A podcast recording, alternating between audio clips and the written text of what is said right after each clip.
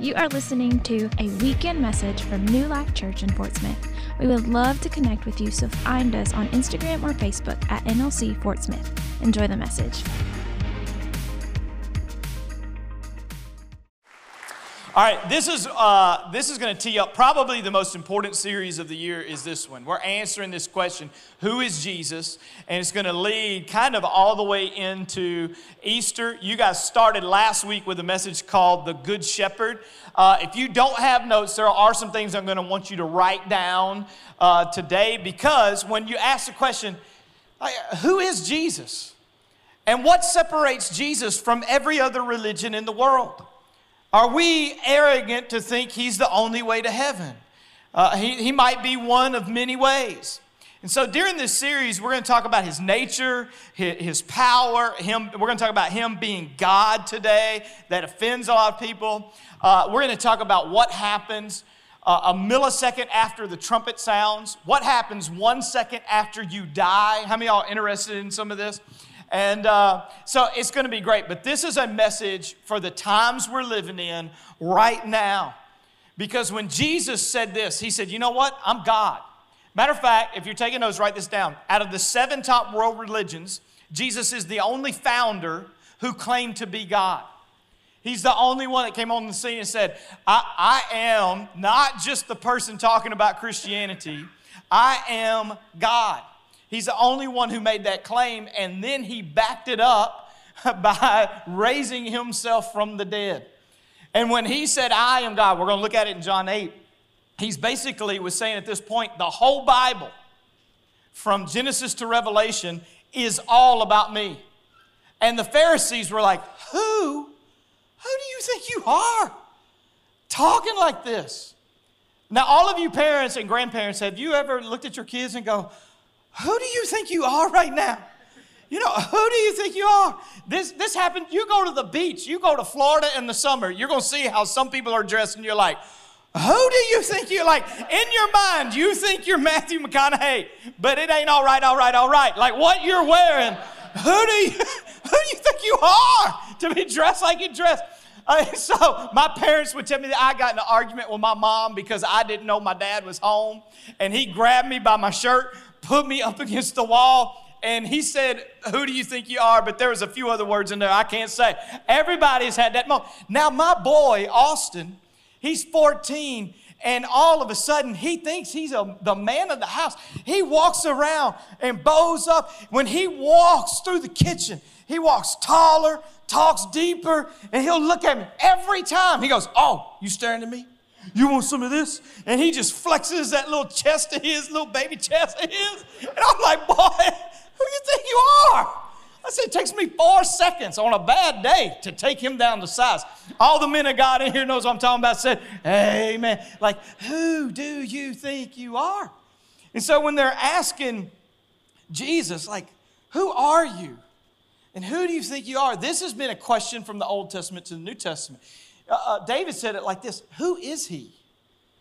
We got, a, we, we've got a God out there. Who is this King of glory?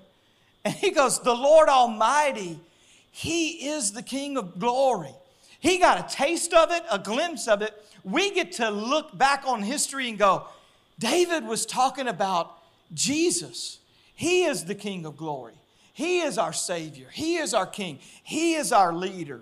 So Jesus posed this question to his disciples one day. He goes, Who do, who do people say that I am? This is in Matthew. And they say, well, some say you're Jeremiah, some say you're, you know, Elijah, some say you're a prophet. You know, people were saying a whole lot of things about Jesus. And he goes, Who do you say that I am? And I want everybody to look at me. This is the most important question in your life. Who do you say Jesus is? You can get every other thing in your life right. If you get this wrong, your life's a failure. Like, this is the one thing that you have to ace.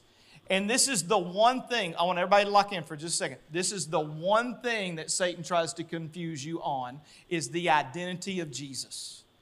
He can go, if I can just mess this up in your mind, if I can just get you to see Jesus a little bit different, you can, ta- you can name him Jesus, but he's not who he is in the Word. If I can just do that a little bit so that he's kind of mistaken, he's cloudy, he's not who he is in the Word, then he said, I got you. Are you listen? This is what he did in the Garden of Eden. This is what he did with Adam and Eve. God the Father, if you're taking notes, write this down. He was a generous father. That's how he introduced himself. He said, You can eat of everything in the garden except this one thing, this tree right here. If you eat of it, you're gonna die. Now, if God, if God comes to you and says, You can have everything but one thing, is He generous? Absolutely. If I say, Hey, come to my house, you can leave with everything in it except the remote control. You're like, all right, so don't touch that remote. I'll slap you. All right? You'd be like, all right, stay away from the remote, but I'm taking the flat screen. You know, you just say, I, I would be a generous person. You can have a gallon of milk. Don't touch my remote control. But listen to me. In half a conversation with the devil, Satan's tactic was, I don't want Eve to see him as a generous father. So he messes with her until she changed her viewpoint and she goes, Well, God told us we couldn't eat of that tree. And if we even touch it, we'll die. God didn't say that. God didn't say if you touch it, you'll die. He didn't say it. She added to what he said. Now listen to me. This was Satan's, his whole game plan from the Garden of Eden to right now is for you to see God differently than who he is. She didn't see him as a generous father. She saw him as a judge with restrictions. And when she did that, he had her. When you see Jesus differently than who he is, you have a mistaken identity, then he's got you. Father's Day of 2021 was a bad day in the Brown family. Father's Day is my day. All the men said, Amen. It's my day. Brooke got arrested on Father's Day 2021. No lie. So she, she gets done leading worship. She was singing Be Praised. That triggered her in the first service. They started singing because she, she was on stage singing Be Praised, Be Praised. Better than that. And she was singing Be Praised. And 30 minutes later, she was in handcuffs. So we get to the end of service, and she goes, I'm gonna go get you your favorite meal, Marcus. I'm like, oh, great. So there's this place called the Faded Rose in town, across in West Little Rock. They make the steak with a, with a crawfish gravy. So she ends worship, drives over to the restaurant. I go home waiting on my steak because it's Father's Day. An hour passes by. Two hours passes by. She's not answering the phone. Finally, I get a call. And this man said, This is Officer so and so of the North Little Rock Police Department. I said, Okay. They said, Are you Marcus Brown? I said, That's me. They said, uh, Is your wife Brooke Brown? Now, I'm going to tell you, when you get a call from an officer like this, what happens? Your heart sinks. I'm like, You better get to the point. Uh, that's exactly what uh, you got to get to the point. What happened? And he said, well, well, I pulled your wife over for expired tags and I have her in custody. I said, then I thought he was messing with me. I said, what? He said, there's a warrant out for her arrest for attempted murder. and then I started laughing. I was like, who put you up to this? He's like, no, I, am not kidding. Uh, has your wife ever been to Louisiana? Now, let me just pause this. There's another Brooke Brown that spells her name exactly like Brooke that lives in Louisiana. I didn't know this. He's like, have you ever been to Louisiana? I'm like, yeah, we got family down there. They said, is your wife aggressive? I said, well, she's from Texas. And then, uh, so, we're going on and on. Brooke's in handcuffs. I can hear her crying. She's like, Could you get the hair out of my face? The wind's blowing in her face. She's like, He's like, uh, She has got a warrant out for her arrest for attempted murder in Opelousas, Louisiana, and we are extraditing her to South Louisiana. Right now, we're waiting on a state trooper. I was like, You gotta be kidding me? I was like, is this for real? I kept stopping going, is this for real? He's like, yes. And he, like, listen, we read the warrant. It's like she's deceptive. She has aliases. She'll tell you anything. Brooke's over there going, I was just leading the worship song. He's like, yeah, right. Shut your mouth, woman. They're getting ready to ship her off to Louisiana, and another cop pulls up and he gets out and he goes, That's my pastor's wife. He's like, What? She just led worship. He goes, That's what she said, you know? And they let her come home, and nobody was laughing. You know, we came home, Brooke had been crying, all of her makeup off, her wrists were raw where they had her cuffed for two hours. And she goes, This will never be funny. Ever. And so, so it took us six months to laugh about this. She went to the bedroom. I had cold food. And, and little Ainsley looked at me. She said, I always thought it'd be you who got arrested, Dad. You know? so, so I'm like, I got to make this funny. So I, I stuck my head in the door. Brooke's, Brooke's covered up under the covers. I said, I said, babe, I said, just think of this. If you wouldn't have married me, you know, you'd probably be headed to Opelousas, Louisiana in the pokey, but because you married me, you're not in jail right now. she stuck her head up. She said, If I wouldn't have married you, my tags wouldn't have been expired. I was like, oh. I was like, okay, I'm gonna leave right now, you know. Some of you have had your identity stolen. Some of you know what it's like to mistake someone for someone else, right? And now, because identity gets stolen, uh, you can get this. Uh, the, uh, there's a company called Lifelock that'll protect your identity. I want everybody to look at me. Nobody's had their identity stolen more than Jesus. No one. And there's only one thing that protects his identity, and it's the Bible. And actually, one of the significant roles of the Holy Spirit is to seal this. You can't even kill this word because this word shows us who Jesus is all through the Bible. Now, let me tell you, this whole world is trying to shape the identity of Jesus a little bit different so that you see him like Eve began to see God in the garden. He's judgmental and he's restrictive and he is not for me. He's a little bit against me. He doesn't want to see me. Let me tell you something, and this is happening in culture right now.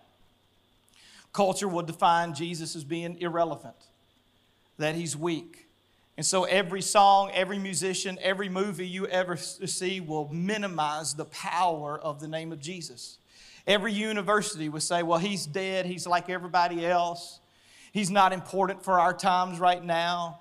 And we'll send our kids off to college, and a, and a university professor will eat them up and spit them out in the first semester of college.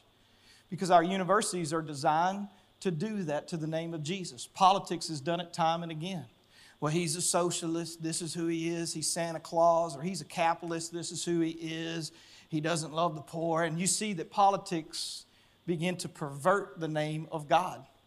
You see, your own self will do this.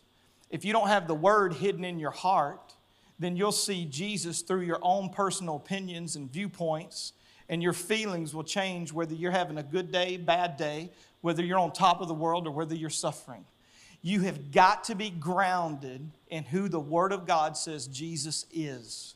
So in John chapter 8, this is one of the six instances in the Bible where they tried to kill Jesus. In John chapter 8, this is what they said. Jesus is, uh, is talking, he'd been teaching, and the Pharisees got upset with him. He said, Your father, watch Jesus, your father Abraham rejoiced that he would see my day. He saw it and was glad. So the Jews said to him, You're not yet 50 years old and have seen Abraham?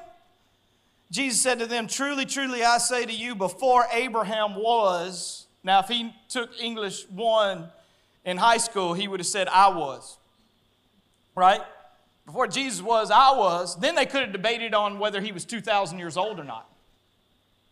But here's Jesus' claim on God. He calls himself, I am. Everybody say those two words with me. One, two, three. I am. And if it's in your Bible, circle it. I want you to, I want you to make a notation.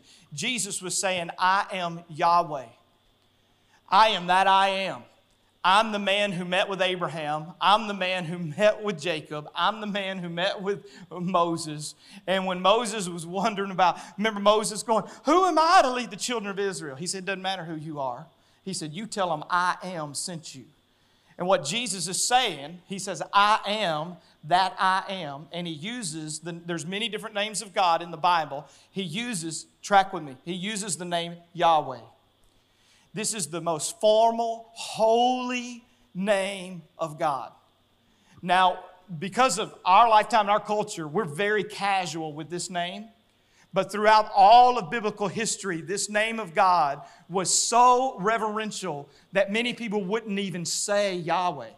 The teachers would get there and go, He's that, you know.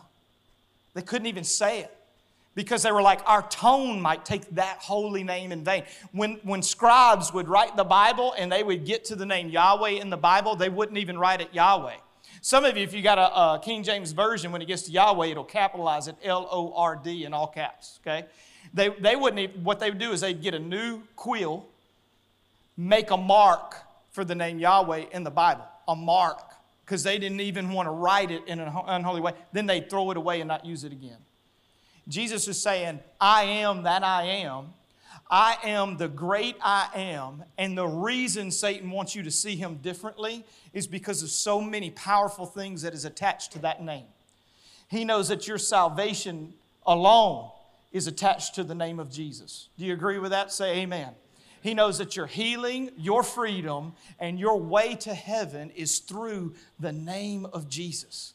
And so he is going, I've got to do whatever it takes for you to see him in a more casual way, a broken way, a way that's been adjusted by culture, university, politics, and our times. Because if you ever see Jesus the way he truly is, your life will never be the same again. Amen. So, for the rest of the book of John, he's going to give you about seven different I am statements, and I want to give you a few of them today. This is what he said. All of these are relevant right now in your life. It's going to be relevant by five o'clock this evening. Here's the first one. Number one, I am the bread of life. This is what he says. This is who I am. I am the bread of life. And if you're taking notes, I want you to write this down. This means Jesus is saying, I am the source that fulfills your deepest needs. Your deepest desires, your deepest soul, your deepest needs. I am the source that fulfills your deepest needs. Jesus declared, I am the bread of life.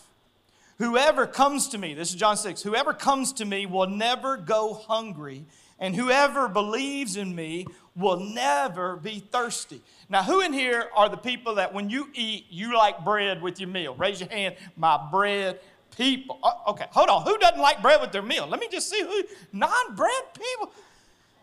Who's my ban- banana nut bread people? Where are they at? Who can cook? If you can cook banana nut bread, raise your hand. We need you to fill out a connect card. All right, banana nut, glass of milk. Uh, how many of y'all like the bread from uh, Texas Roadhouse bread? Them biscuits come out buttered Praise God.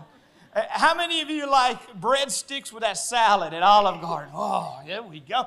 Okay, now let, us vote. Who likes it? Be- who likes the breadsticks better than Texas Roadhouse? Who are those people? All right, whose Roadhouse is better than everything? There you are. There you go. All right. I ate at, at Olive Garden seven days in a row when we lived here, and I had breadsticks with salad. I got I got in front of the mirror. I went, "That's a bread stuck, not a bread stick." You know what I'm saying? All right. Then you got all kinds of healthy bread, Ezekiel bread. You know, they named it after an Old Testament prophet. It tastes like cardboard, it's terrible. Never the will of God. You serve Ezekiel bread at your house, I ain't coming over. Amen. Jesus said, I'm the bread of life. And this is what he's saying uh, everything in your life is deficient. You can't make your own bread in every area of your life. This is what he's saying. It's like there are some I am statements that show you how deficient you are. When I say I am hungry, I got to go outside of myself to find food. You see, Jesus never had to go outside of himself to meet a need. He, he is self sufficient, he's transcendent, he is the great I am. So if I say I am hungry, I got to go find some food. Uh, Jesus can just boom and food appears. You know what I'm saying? And if, you, and if I say I am lonely and you go, you know what, I am lonely, then you go, oh, I'm lonely. I got to find me a man. I got to find a girlfriend. I got to, got to get a profile on Match.com. You got to go outside of yourself. You see what I'm saying? If you say, I am stressed out, I've got to find something in this world that'll help me release my stress. When He steps into your life, Jesus does, and He says, This is who I am to you. I am the bread of life. There's really in these moments when you go, I'm not enough to meet these needs. You can say, my finances are going down. I'm broke. You go, oh, I got to get a second job. I got to cut up some crack. I got to, I got. But when you get to the deepest needs of your life, there's two breads made for you. Satan's going to make a loaf, and God is going to make a loaf. Jesus is going to go, listen, if you're lonely, I'm a friend that's just closer than any brother. Amen? He goes, if you are stressed out, I can be peace like a river in your life. I can calm the storm and tell it to be still, to sit down, to shut up. He was like, when I'm broke, he goes, Hey, I am Jehovah Jireh, the God who provides. I am the bread of life. Amen. Then he says something very similar to this. He said, I am the true vine. Y'all write that down. He said, I'm the, I meet the deepest, uh, deepest needs of your life. But when he says, I am the true vine, would you, I want you to be able to define that. This is what he means. He says, I am the vital source. I am the source that you need. This means he's saying, I am the power. I am a power source in your life. When you look at the life of Jesus, we see that he had power over creation. He, he turned water into wine. It just mesmerized everybody. Like, who can do this? He had power over demons, power over disease. He had power over everything in this world. And watch what he says about being the true vine. He says, I am the true vine, and my Father is the gardener. He cuts off every branch in me that bears no fruit. While every branch that does bear fruit, he prunes so that it'll be even more fruitful. Now, watch what he says I am the vine, you are the branches. If, everybody say that word with me one, two, three. If, okay, listen to me. You have a responsibility. He's like, I am the vine, but if you want to be connected to the power, I'm putting the ball in your hand on this. He says, If you remain in me, you, if you remain in me and I in you, you will bear much fruit. Then this is one of the most sobering verses to me in the Bible. He goes, Apart from me, you can do nothing. What does that mean? Apart from Jesus, nothing in your life is going to last. Apart from Jesus, I can do a little something. Nothing you do is going to last apart from Jesus Christ. The only things that are going to remain and your only legacy is going to last two or three generations. Like God's called you to have a legacy for three, three generations. He said the only way that you're going to have that kind of legacy is through the things that happen through you and Jesus Christ. He is the vital source. So you get to determine what is going to be the source of your life. So one day when I was living over here on Fresno Street, my internet was just dragging, driving me crazy. I was just upset. I put out a Facebook post about it, you know, got to get new internet. Uh, I got this, I don't even remember what we had. Maybe an AT&T. So Stephen Dixon came over to my house and said, man, our, our internet's dragging. I don't know what's going on. I said, our, our, kids can't even take classes online. I missed a LSU ball game the other day. I was just upset. Steve said, well, you, you might need a booster. He said, but let me just check a few things. He went outside about 10 minutes later. He said, I found your problem. I said, well, what, what's up? He said, look at this. We went out to my internet box, and there was a 200 foot cable. And it was going from my internet down my fence line, across the backyard, and then down my neighbor was stealing my cable. I said, oh, I thought that only happened in the ghetto. And it's just like, they still in my, and it's 200 foot. He said, your, neighbors are stealing your cable. We cut it right then. I was like, cable cut, you know? And but I kept the cable. I, I got 200 feet still. All right, listen to me. If you personally are not connected to the true vine, you are going to have to live off of someone else's spiritual life. And this is what happens when you have a need. When you have a need, you get desperate. And I'm telling you, Brandon and this staff and people, and you can text me, you go, pray, pray, pray. We're going to pray. But when you are desperate, it's because you're throwing a Hail Mary. And the reason you're throwing a Hail Mary is you don't have your own source yourself. And when you don't have your own source, you're written off a neighbor. You're going, I got to rent off a pastor. I got to find a spiritual friend. I got to do something desperately. But there is a place that you get to decide the place that you're going to remain in Him. And so, in me, this, this is what you got to do if you're going to be in the true vine. You got to ask yourself, how do I get in the true vine? How is it that me personally, I'm connected with God?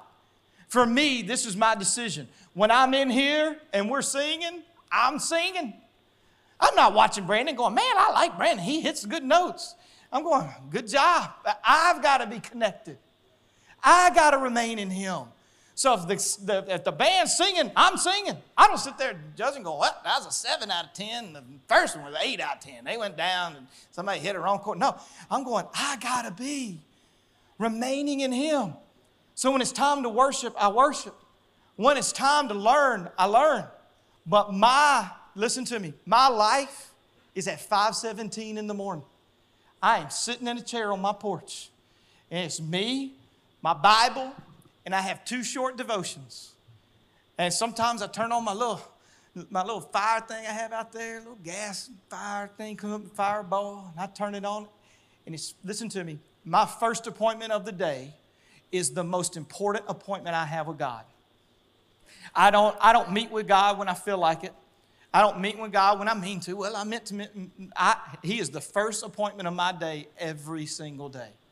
And matter of fact, I'm a little bit religious about it. I have a streak going of how many days I've met with God 65 days in a row. I'm doing pretty good right now. But I know that everything else in my life is dependent on am I in the vine or not? Am I spending time with God? Is He the source of my life? Amen. Here's the third one. He says, I am the way, the truth, and the life. Now, listen, this is a hard one because, especially young people today, will go, Christianity's arrogant. Christianity, because they say they're the only way to heaven. We don't say we're the only way to heaven. Jesus said it himself, okay? He says, I am the way, the truth, and the life. No one comes to the Father. Everybody say, No one. No one comes to the Father except through me. You go, why in the world is it Jesus and only Jesus? I want everybody to listen to me. Because he is the only one who left heaven, came to earth, and died for your sins. Nobody else can claim that. He became a substitute for you.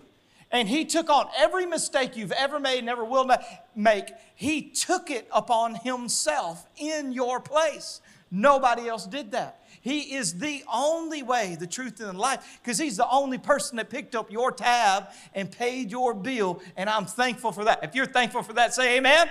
Amen. Okay, a, couple years after I got here, I said, I, I got to get in shape. And so, me and Brandon joined CrossFit. We said, well, let's go all in. And I remember uh, we went down to uh, Van Buren and went to Dustin Ponder's box. And the first time I went and worked out, I thought we did the workout and we just did the warm up. and I got done. Dustin "How you feel?" I was like, "Man, that was a good workout." He said, "That was the warm up." I was like, "Oh gosh, I'm gonna die right here." Uh, after a few workouts, we had this guy walk up to me. He goes, "Hey, preacher." I said, "Hey." He said, "Uh." Me and my wife been coming to your church. I said, okay. He said, I've been watching you uh, work out, and it looked like when you were doing those burpees, you were about to cuss. And uh, I looked at him and said, You'd be correct, you know? And then he looked at me, he was being honest with his heart. He said, How many cuss words does a preacher get in a week before he preaches a bad sermon? And I said, I don't know, but I'm about to get close, you know? And, and then he just his innocent heart, he looked at me he goes, You know what? From now on, I'll do the cussing for you. So he goes, I'm dead serious. He goes, when you're working out, if you need to cuss, don't do it. Don't waste your cuss words in the gym. Nod at me, and I'll just blurt out a cuss word on your behalf. So, how many y'all need somebody like this in your life? Amen. So, so, so I look over, I nod. He, has got about 500 cuss words. Thank God for Roy. Praise God. All right. so, y'all need a friend like this. That's a, that's a good man of God. Listen to me. It wasn't that Jesus said, I'll do the sin for you. He said, I'm going to take the sin from you. And you had to have somebody like that in your life. Because if you don't have somebody that removes the sin, removes the guilt, removes the shame, then that sin living inside of you will destroy your life. I just finished up this big monster book by Grant. One of my hobbies is I study presidents. And Ulysses Grant served two terms. He was a general in the Civil War. And then he actually, most people don't know this, he came back and he tried to run for a third term. And James Garfield, uh, it, the, the Republican National Convention was in Chicago, and he got nominated as president instead of Grant. It was real close. James Garfield was one of the smartest, most intellectual presidents that we've ever had in our history. We've had some people with brilliant IQs serve as president of the United States. Garfield was the president of a university when he was 26 years old. He was fluent in many languages, but listen, this is a fact. You can look it up. He would wow crowds and parties with this. He was ambidextrous, and he, uh, he could write in two different languages at the same time Latin with his left hand and Greek with his right, and then he would speak in English, and it'd all be the same. He's just insane. So uh, he was one of our presidents that was assassinated. Uh, but now, when we look back on history, we're like, ah, we just kind of debate the assassination. He, he was shot in the back, and then for weeks, our physicians tried to extract the bullet out of his back. So back then, uh, uh, now we can x ray and we can go, you know what? Uh, we might leave that in there. You know, our, our, we've got special equipment, we can take it. They just thought we've got to get this out. But actually, they know now that this bullet was in the place where he could live the rest of his life with this bullet. It would have been fine. But they laid on the table, and physicians from all over the world began to advise on what to do. How do we get this bullet out of his back? Alexander Graham Bell made an instrument that they thought would get it out, and he failed. So several weeks later, he gets this horrible infection. He died from the infection. This is what Satan does with sin in your life. He looks at the biggest temptations, the biggest mistakes in your life, and he probes it again and again and again. And he keeps putting that thumb on that. And he says, This is where I have mastery over you. This is where I've got you. This is where you will be under my thumb for the rest of your life. Jesus says, I am the way, the truth, and the life not out of arrogance, because he knew the power he had when he laid his life down for you on the cross. And he said, I can not only forgive you, I can remove all of the junk surrounding that sin in your life. Everything that is infected and all of the problems that is caused, when my grace and mercy covers you, it will restore you to a place as if you never sinned once. That's a Jesus worth following. Amen.